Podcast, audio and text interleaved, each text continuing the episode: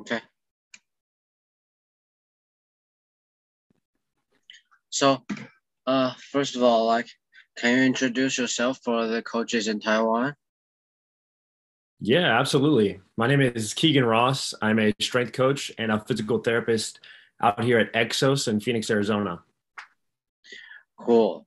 So, how long have you been with Exos?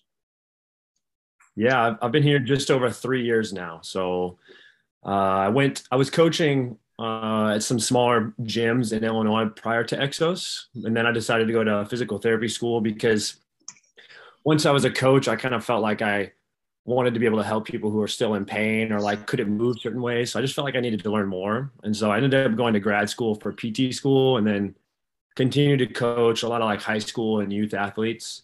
And then was fortunate enough to be able to join uh, Team Exos right after grad school. Cool.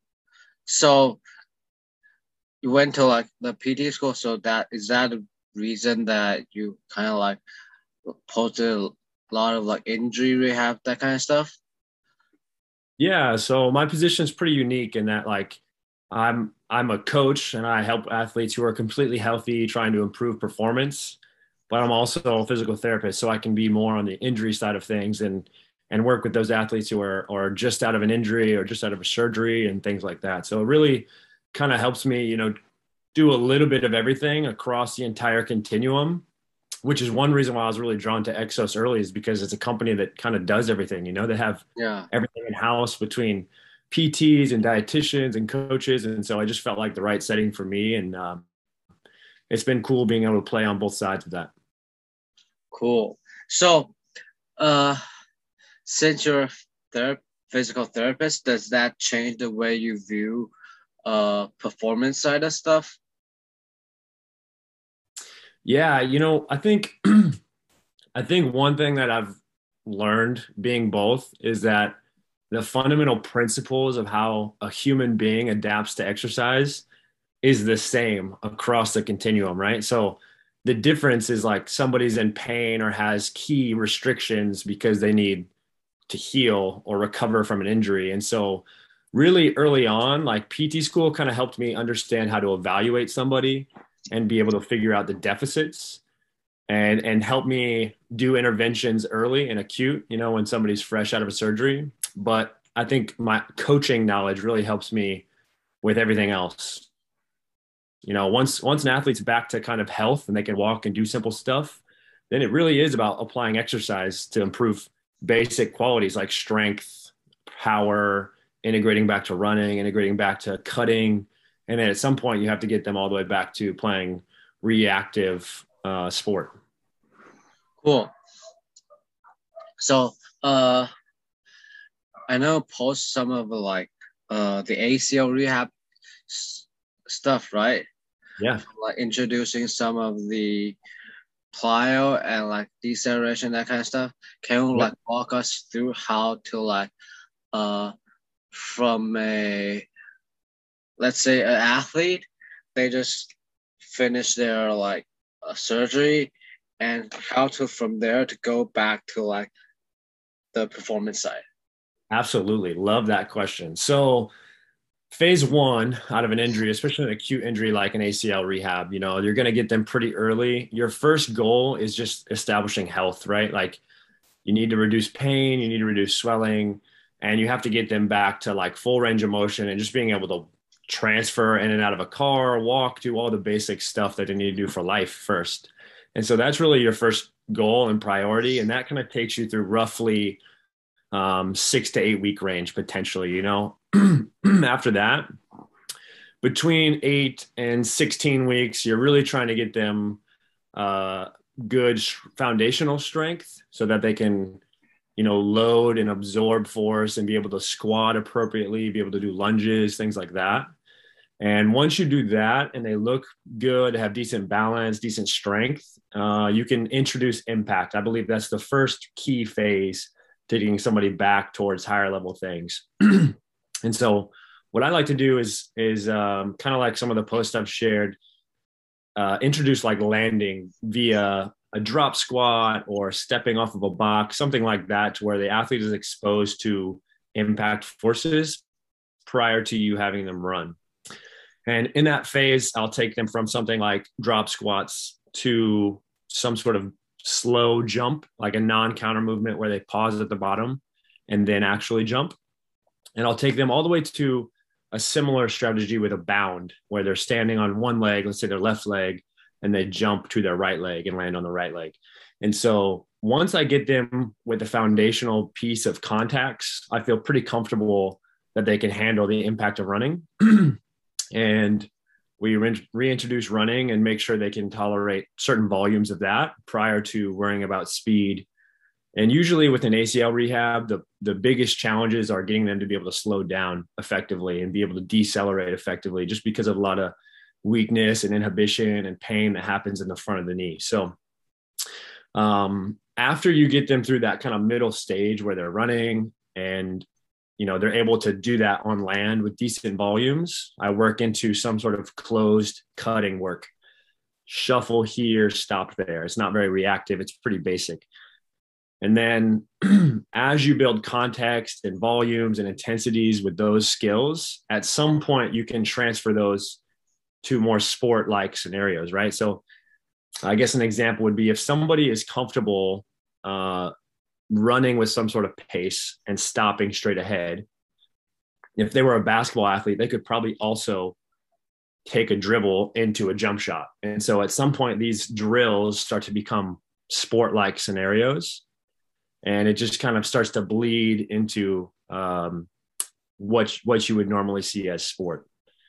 One thing that we are playing with a little bit and that, you know, I'm still learning is how to leverage the force plate to where you have specific data on knowing when they're clear to do certain activities you know maybe maybe it's some sort of um, eccentric velocity that they can achieve or some sort of like asymmetry is less than 10% with landing and takeoff and that's how you can know that they're clear to do the next phases but uh, that's kind of some of the stuff we're playing with cool so uh like what what you just mentioned, how long will the process probably gonna take? Like from yeah.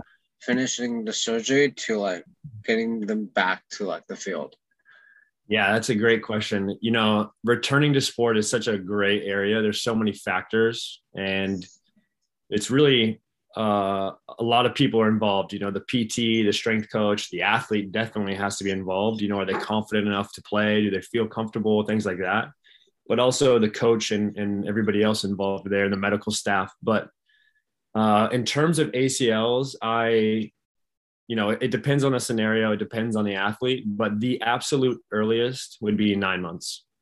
And really, it's not even about the time, it's more about if they've demonstrated the qualities and the abilities to actually, you know, demonstrate some sort of force and power capabilities, the ability to actually reactively change directions and be able to like integrate back to sporting like activities. And so usually somewhere between nine months and a year is when we can accomplish those tasks. But um, it's also not uncommon for it to be longer than that. You know, I think we commonly just say, hey, it's going to be nine months.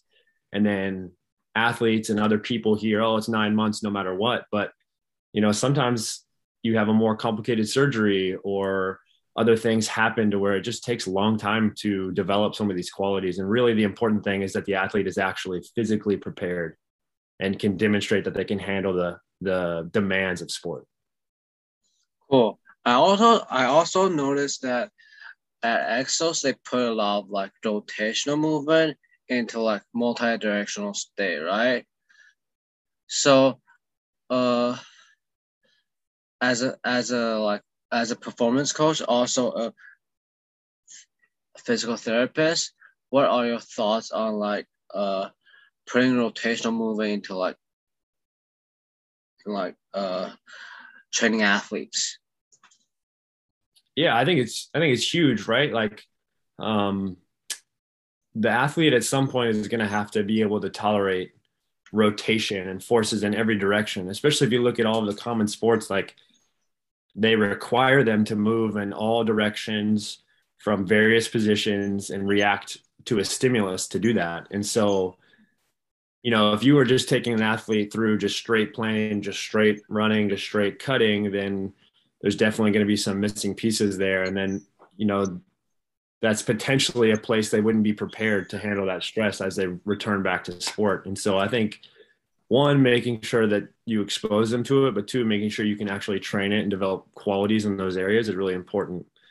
Um, and then, you know, obviously, like locally, not trying to go down any rabbit holes, but you know, there's different rotations and things that happen in almost every joint with with tons of movements. And so, really, even in the straight plane, there's going to be some degree of stress with that. But uh, I think it's it's largely important. I noticed that there's a lot of like uh, I follow a lot like some of the therapists work in exos. They post a lot of like rotational movement. Yeah. During probably during the off season or uh, just coming back from some sort of injury, that kind of stuff. And they do a lot of like barefoot training. Yeah, there's definitely uh, a lot of a lot of people within our company that definitely do a lot of that stuff. Um, really, we you know that side of it is they're trying to take like the foot and ankle and tie it to how the knee would also move and the hip would move and the T spine would move. So they're really just trying to connect movement from a local standpoint all the way through a global standpoint. Cool. So next thing I want to discuss is uh about speed. Yeah. Yeah, I know at Exos you do you you guys train a lot of like athlete and you also do some combine prep, right? Definitely. Yep. So for combine prep, there's gonna the athlete's gonna probably train a lot like linear speed, right? For like 40 yard dash. Yeah, that's that's the uh, moneymaker, right? That's the big ticket item. So that's definitely a large importance in our program. Yeah. So can you walk us through how to like uh how you guys train athlete during the whole week? Yeah, definitely. So I think, you know, really with any training goal, speed, strength, returning to sport, it's all starts with your assessment. And so at Exos, we bring athletes in and they go through what we call our athlete experience, where really on day one, they're getting a evaluation with a dietitian, a physical therapist, and a performance coach or strength coach. And so with that, we we identify key areas where we can improve this athlete's performance, whether that be body composition or maybe they can't move well through their hip or ankle or something like that. And then with the coach, you know, we get to get them on the force plates and see can they produce power overall? Can they produce it quickly? Are they super bouncy or elastic? Do they have a, like a high RSI? And then with those things, and even also looking at like their speed, obviously, if we're going to talk about the 40 yard dash, we got to know how fast they are when they come in the door, right? So we get all of that information and we decide where the weak links are. Um, and then we try to target those things specifically. So, you know, sometimes the dietitian is honestly the best speed coach because maybe an athlete is just a little heavy and they're not going to run fast when they're heavy, right? So making sure they're listening to our dietitian, the meal plan, things like that, and obviously training too. But some of those things end up being just as important as the field work. And so uh, in combine, the schedule generally looks like a linear speed day on Monday, um, potentially a linear speed day on Tuesday, if not a multi-directional day on Tuesday, another uh, top end speed movement on Wednesday, a multi-direction on Thursday, and then another linear speed movement Friday. So three to four uh, linear speed movement sessions during the week are happening. So there's a yeah three or four days for linear speed. So how do you do like programming for speed? Is it like uh like uh do you do like uh starting on the Monday and probably like some accel on Wednesday if and I don't know. What does it look yeah. like? Yeah, yeah. so usually, usually, a general layout would be like acceleration on uh, Monday and Friday for sure. If we add in another linear speed day on Tuesday or Thursday, it's probably also acceleration. And then that Wednesday is usually our top end speed day. Um, and so a, a huge piece of the the 40 is having a great start uh, another huge piece is being able to actually carry your speed and finish through the whole 40 yard. So, you know, we, we definitely devote a lot of time to the front half because it's a skill learning how to get an aggressive angle to be able to snap out of the start, and then um, the back half is just our highest risk. So um, we're usually doing that around one time a week. It's also the most taxing on the body too, right? Like trying to run full speed, you can't carry that out multiple days all the time. You know, it's so there's technical days and there's um, high speed effort days too. So, is there like going to be like uh, like how many uh like how do you program like uh yeah how do you program for speed is it like let's say like a 10 yard that 10 yards dash for like a day or like i don't know yeah yeah. So um i think i think at first right it's kind of it's kind of uh phased out just like the weight room would be right? Like you gotta you gotta teach a technique you gotta make sure that they understand keys to you know what we're trying to coach and what it should look like and things like that. And so um, we will we will have those phases where we're just teaching them the appropriate leg actions the appropriate postures you know how to actually attack the ground. And then we'll also have the phases where we're really trying to improve overall speed and i think where we can get specific is based on the assessment that we did earlier you know if, if an athlete is already really good at producing um, high force really quickly out of a start from a standstill, right? They don't need to like load into it at all. Uh, then we might not have to try to improve that a ton. Maybe that's already one of their strengths, but maybe one of their weaknesses is that they're not very elastic and that they can't transfer force off the ground really well. And so we would then give that per- person uh, a lot more like fast contacts, uh, like continuous plyometric variations for the back half. Um, and so, you know, obviously it's going to depend, but in general, it's it's going to be some of those fine tweaks uh, with that. But in terms of like the actual field session, um, you know, maybe an athlete, an athlete will definitely get a lot of practice with their three point starts set up, and that's going to be on our acceleration days. We do leverage timing for uh, zero to twenty yards zero to 10 yards, something in that range to try to get the athletes to one, compete against each other in the group, which really drives intent and effort, but two, to also track progress. Um, and then on the back half days, they'll they'll do what we usually do is a flying 20. And so they'll get 20 yards to run into it, and then we'll time the back half. And again, it's uh, driving intent within the session because then each athlete goes and the other athlete knows what that athlete got before them. So they're trying to compete with each other, but then it's also a way for us to track progress. And throughout all of these sessions, we're, we're constantly collecting film uh, to where we can educate the athlete on the technical demands.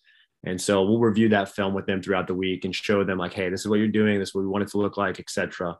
But I think I think in terms of like actually training, it's it's really the maybe three or four big buckets of one, the nutrition and body comp and making sure those things are happening. Two, the technical components or movement qualities, like, you know, from a rehab perspective, maybe somebody had an ankle sprain during the season and they can't get into ankle dorsiflexion.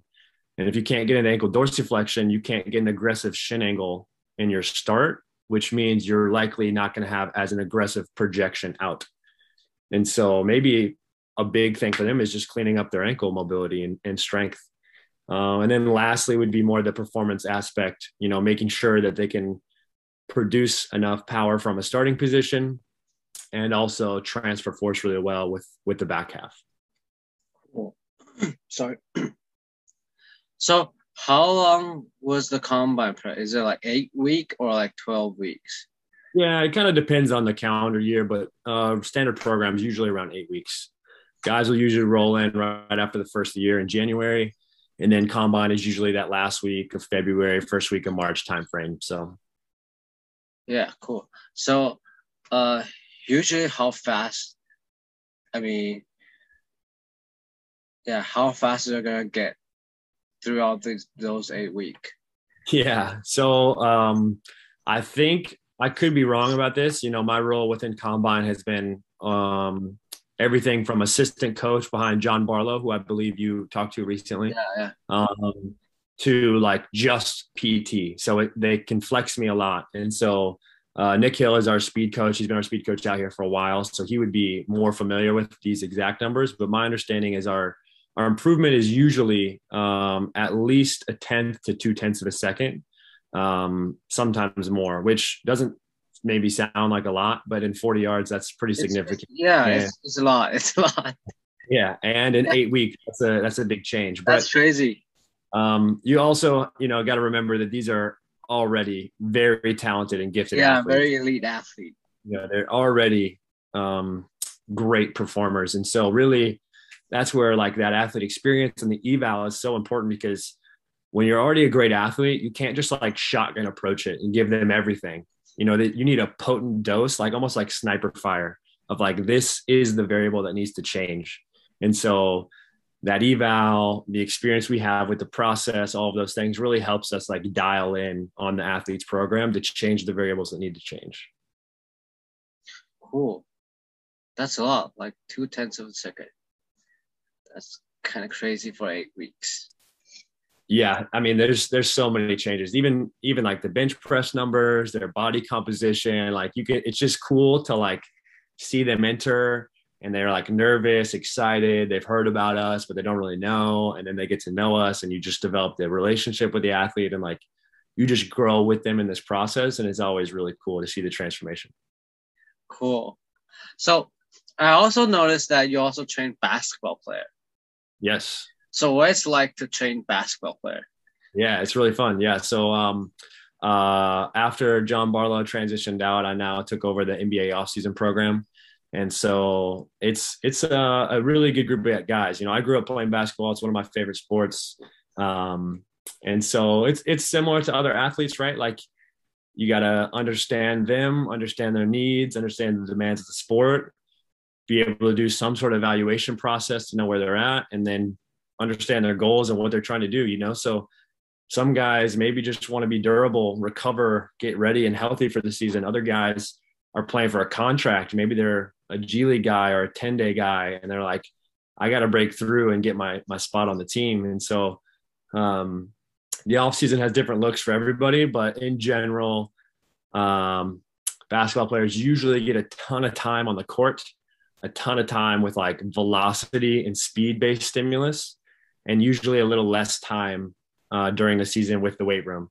And so early on, I'm starting the guys with one, getting healthy, but two, not a ton of plyos, not a ton of speed work, like get them healthy and like spend some time in the weight room, redeveloping some fundamental qualities of strength. And then as we transition back towards the season, you got to make sure they're exposed to contacts, plyometrics, things of that nature to get them ready for the demands of the the court. But the one thing I've learned is that basketball athletes never have a problem going to the gym and playing pickup. So even in the off season, they're in the gym playing pickup, getting exposure to that. Um, so I'm just respecting that they're already getting that stimulus somewhere and just putting less of it in my program early on. Cool. I saw you put some like hill hill elevated single leg squat, right? Uh, yeah, I was doing some isometrics, just some floating heel isometrics. It was in our warm up. Um, yeah, I, I like some of that work. One, a lot of a lot of basketball players have like patellar tendonitis or like just general like anterior knee uh, limitations and early off season. an isometric is one way. It's not the only way, but it's one way to easily get some sort of stimulus for that. And then um, two, I really like the floating heel because it puts a little bit of demand on on the soleus. And your quad and your soleus are two big decelerators, but also like soleus is, is going to be huge just for that lower foot health, lower foot ankle health. So uh, it's a simple exercise that I like to include in the warm up for the guys. Cool. So uh, are you gonna, as it pro- progress, are you gonna like load the single leg hill elevated squat? Yeah, so, yeah, yeah. So that was, um, like I said, just in our warm up. So their warm up usually is like some mobility work, especially for the hips and ankles, and then some sort of like isometric work for like the lower foot and knee health and then I expose them to some jump roping, some like deceleration work, and then phase one, like I said, is really the the key days are like lower body strength, upper body strength, another lower body strength day early, and then upper body volume. Some guys are usually trying to put on a little bit of weight after they've lost from the season. And so those are kind of our big four themes throughout the week. But as we get closer to the season, which around now, you know, end of July towards the beginning of August, we'll start to transition to where there's only uh, one lower body strength day and the other day turns into like a speed power day. So it's going to be faster movements, trying to express force quickly, um, and then lots of plyometrics and, and some speed work just to get them back and used to sprinting and stopping. Um, but yeah, rear foot elevateds uh, and trap bar deadlifts are, are common in the program throughout the whole phase. Cool. So one thing that is I think like all sports has in common common is like they all have a lot of like hamstring injury, right? Yeah. So uh from your role, I don't want to use prevent. So how would you like decrease the chance to for athlete to get like hamstring injury? For sure. Yeah. I think it goes back to our athlete experience intake process is step one. Um, from a rehab side of things, the therapist in the situation would evaluate them and get their history. We know that a history of an injury before is like the biggest risk factor for future injury. Um, but it's also a factor that you can't really change. Like you can't change that you've been injured in the past. So it just is what it is. You can't modify that variable. And so it's good to know though, um, because then you need to dial in on those areas maybe a little bit more. If an athlete is like, hey, yeah, I've had three hamstring strains, you're probably going to try to do everything you can with other variables to make sure they're good to go. Um, outside of that, uh, when they're meeting with the dietitian, we could talk about the importance of hydration, especially before court work, after court work, things like that. And then performance wise, they're going to get an evaluation with the um, Nordic, um, Nordic hamstrings, Nordic ISOs. And so we'll get to see force capabilities. Um, with that assessment, you can see rate and you can see peak. And so it's really nice to know, hey, maybe this athlete is strong enough but he can't do it fast enough. And so maybe we we do an intervention that's more speed based, or maybe there's a large asymmetry. You know, I have one guy this off season who has a hamstring asymmetry of like 30%. And so uh, this exact scenario is something we're currently working on, and and he has had a history of hamstring strains, and um, you know we're doing a ton of uh, eccentric strengthening in various positions with the hip flexed and both the hip extended just to address all the positions that the hamstring would be in. But i think it's it's a tricky process and i think you just got to start with you know can the hamstring do what it needs to do? And then can you tie the hamstring doing what it needs to do with global activities such as sprinting jumping for a rebound or dunk or whatever it may be? And um, exposing them to those demands as they improve with the local qualities of hamstring strength. So, uh,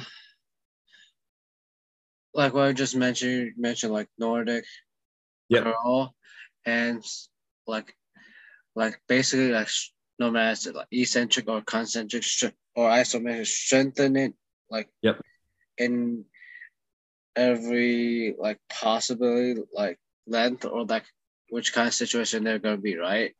Right. Yep. Definitely. So, uh, besides like hamstring strain, what is the most common injury you see in exos?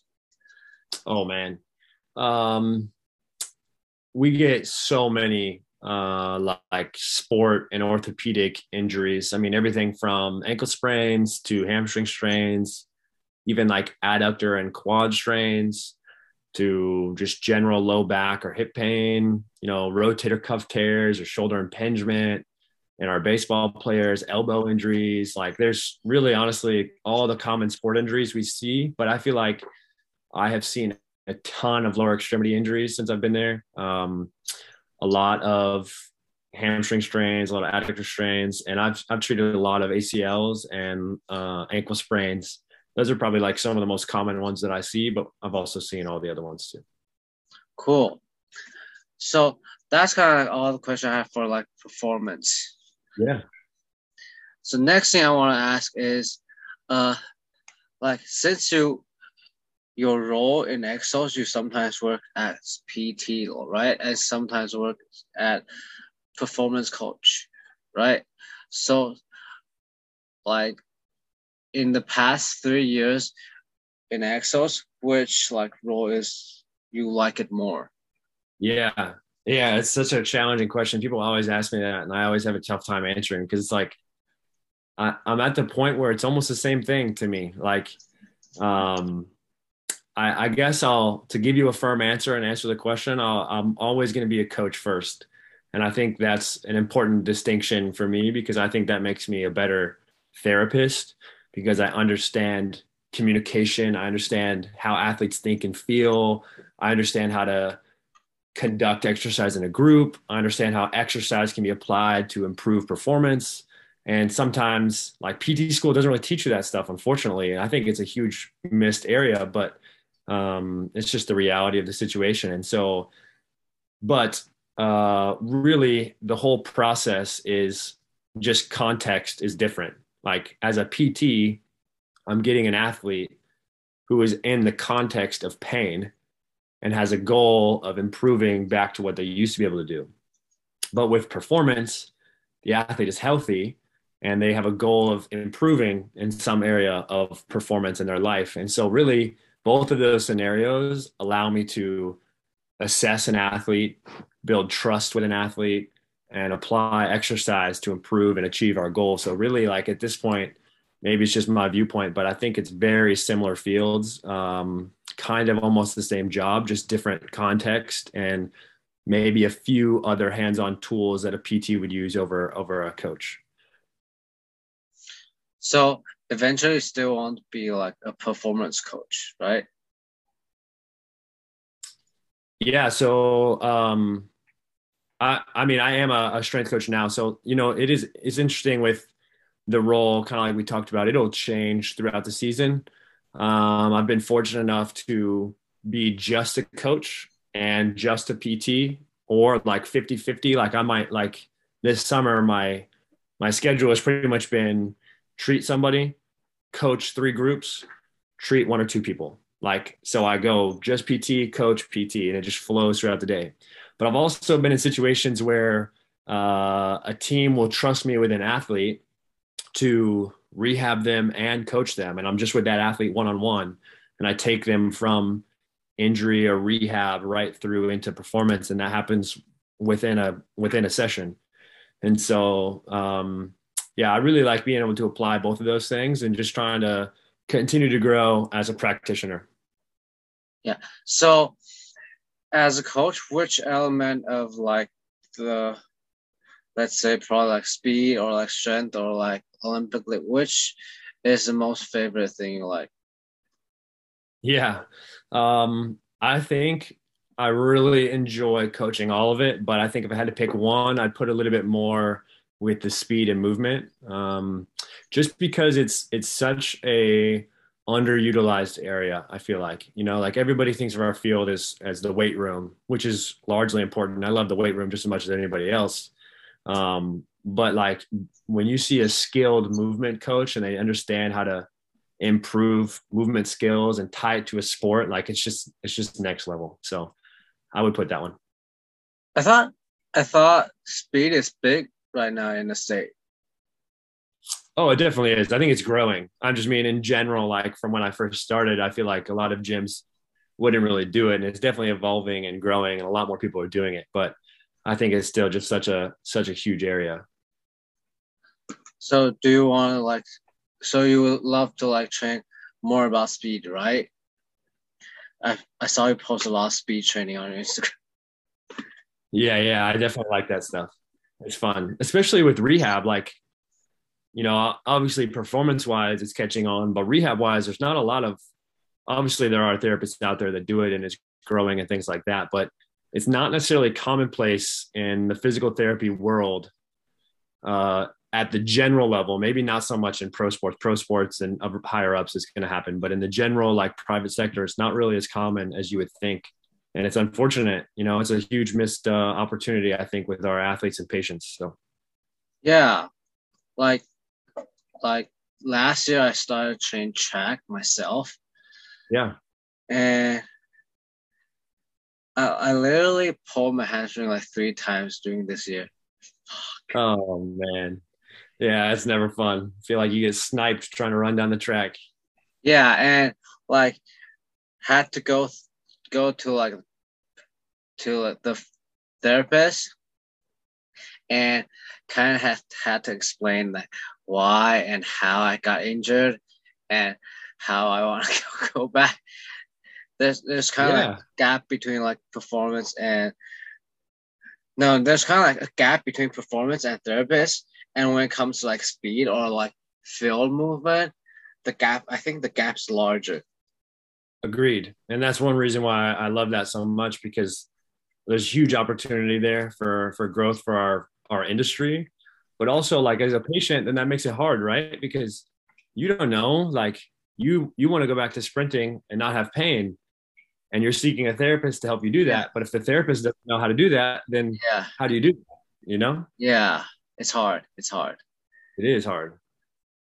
Yeah cool. So that's kind of like all the questions i have for today okay? So awesome yeah eric. If if the audience let, let uh, sorry if maybe some of the coaches who are interested in what we are talking about today where can they reach out to you yeah, Instagram is going to be best. Um, the the handle would be Keegan K E E G A N underscore Ross R O S S underscore DPT. Cool. Appreciate it, man. Appreciate for our time. Yeah, thank you, Eric. It was a pleasure.